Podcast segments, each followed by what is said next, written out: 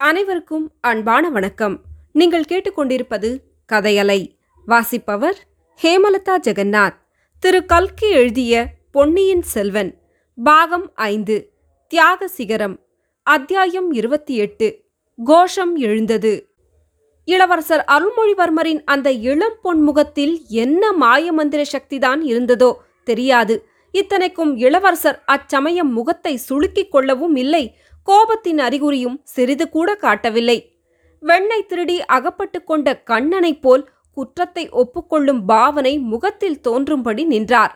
சின்ன பழுவேட்டரையரிடம் குற்றம் கண்டுபிடித்து கடிந்து கொள்ளும் அறிகுறியோ அவரை எதிர்த்து போராடும் நோக்கமோ அணுவளவும் அவர் முகத்தில் காணப்படவில்லை. ஆயினும் அஞ்சா நெஞ்சமும் அளவிலா மனோதிடமும் வாய்ந்தவரான காலாந்தக கண்டரின் கை கால்கள் அந்த கணத்தில் வெடவெடத்து விட்டன. முகத்தில் வியர்வை அரும்பியது. இன்னது செய்கிறோம் என்று கூட அறியாமல் இரு கைகளையும் கூப்பி வணக்கம் செலுத்தியவாறு பொன்னியின் செல்வா ஈழம் கொண்ட வீரா சோழ நாட்டின் தவப்புதல்வா இது என்ன கோலம் இது என்ன காரியம் இவ்விதம் தண்டிப்பதற்கு என்ன குற்றம் செய்தேன் நான்? சற்று முன் நான் செய்த பிழையை பொறுத்து கருணை புரிய வேண்டும் மன்னித்தேன் என்று அருள்வாக்கு தர வேண்டும் கண்ணிருந்தும் பாராத குருடனாகிவிட்டேன் என்று நா தழுத்தழுக்க குரல் நடுங்க கூறினார்.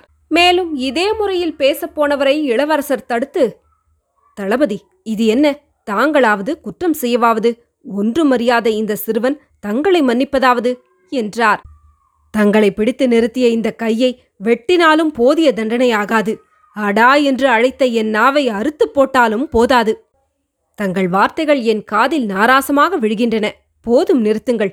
தங்கள் பொறுப்பை நிறைவேற்றுவதற்காக தங்கள் கடமையை செய்தீர்கள். அதில் குற்றம் என்ன? தவறு என்னுடையது. நான் இந்த வேடத்தில் யானை பாகனாக வருவேன் என்று. நான் எதிர்பார்க்கவே இல்லைதான். இப்படி தாங்கள் செய்யலாமா?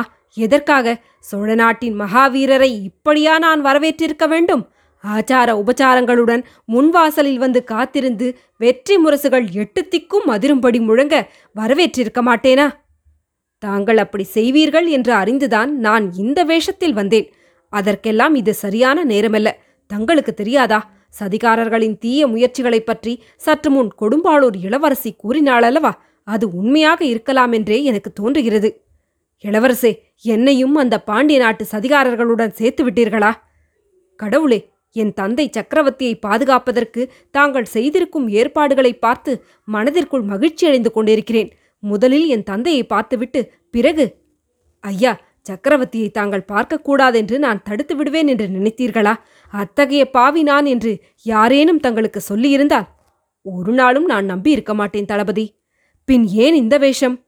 வேறு முறையில் நான் கோட்டைக்குள் வந்திருக்க முடியுமா? யோசியுங்கள். கோட்டையை சுற்றி தென்திசை சேனைகள் வந்து சூழ்ந்திருக்கின்றன. பெரிய வேளாரும் வந்திருக்கிறார். எதற்காக வந்திருக்கிறார் என்று தங்களுக்கு தெரிந்திருக்கும். கோட்டை கதவுகளை நான் மூடச் செய்தது நியாயமே அல்லவா? அதில் ஏதேனும் குற்றம் உண்டா ரொம்ப நியாயம். பெரிய வேளாரின் புத்தி கெட்டுப் போயிருக்கிறது. அவரால் நான் கோட்டைக்குள் வருவது தடைப்படும் என்றுதான் இந்த வேடத்தில் வந்தேன். அவர் மகளையும் அழைத்து கொண்டு வந்தேன். நல்ல வேளையாக அவர் என்னை கவனிக்கவில்லை. தங்களுடைய கூர்மையான கண்கள் கண்டுபிடித்துவிட்டன என் கண்கள் மூடிப் போயிருந்தன. அதனால்தான் பார்த்தவுடன் தெரிந்து கொள்ளவில்லை. தங்களை யானைப்பாகன் என்று எண்ணி கூறிய வார்த்தைகளை தாங்கள் கருணை கூர்ந்து மன்னித்து விடுங்கள். அவ்விதம் சொல்ல வேண்டாம். தாங்கள் வேறு என் தந்தை வேறு என்றே நான் எண்ணவில்லை. என்னை சிறைப்படுத்தி கையோடு கொண்டு வருவதற்காக தாங்கள் ஆட்களை அனுப்பியிருந்தீர்கள். கடவுளே இது என்ன வார்த்தை? நானா சிறைப்படுத்த ஆட்களை அனுப்பினேன்? தங்களை உடனே பார்க்க வேண்டும் என்பதற்காக தங்கள் தந்தை சக்கரவர்த்தி அனுப்பினார். அது எனக்கு தெரியாதா தளபதி? இலங்கையில் நான் இருந்தபோது அவர்கள் வந்தார்கள். சக்கரவர்த்தியின் கட்டளை அல்ல பழுவேட்டரையர்களின் கட்டளை என்று என் அருகில் இருந்தவர்கள் சொன்னார்கள். எங்கள் விரோதிகள் அப்படி சொல்லியிருப்பார்கள். நான் அவர்களுக்கு என் தந்தையின் கட்டளை எப்படியோ அப்படியே பழுவேட்டரையர்களின் கட்டளையும் என் சிறமேல் கொள்ளத்தக்கது என்று கூறினேன்.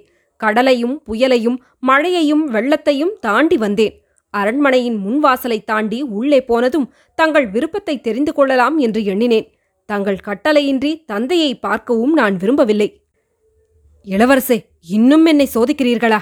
தங்கள் தந்தையை தாங்கள் சந்திப்பதற்கு நான் என்ன கட்டளையிடுவது? தங்களுடன் வரச் சொன்னால் வருகிறேன்.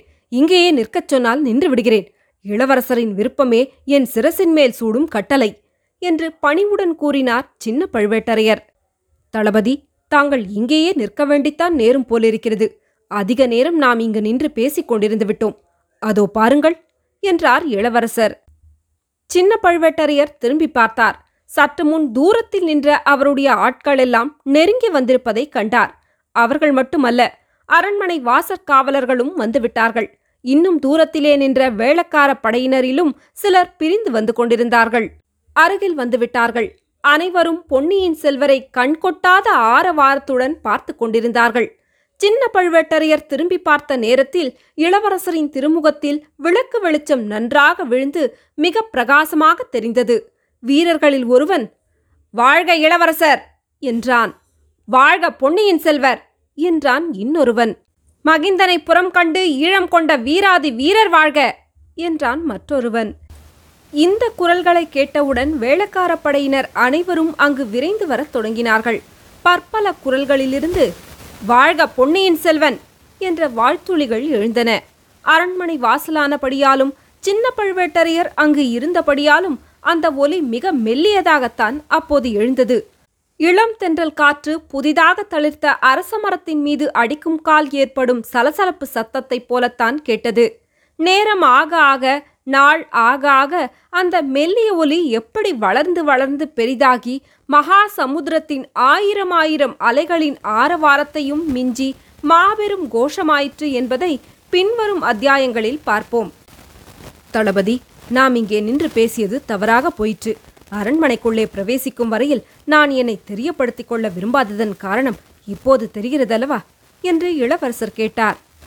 தெரிகிறதரசே நான் இவர்களுக்கு சமாதானம் சொல்லிவிட்டு வருகிறேன். தாங்கள் தயவு செய்து விரைந்து உள்ளே செல்லுங்கள் என்றார் காலாந்தக கண்டர். தொடரும். கதையலை உங்களுக்கு பிடிச்சிருந்ததுன்னா உங்கள் நண்பர்களோடும் உறவினர்களோடும் பகிர்ந்துக்கோங்க. நன்றி.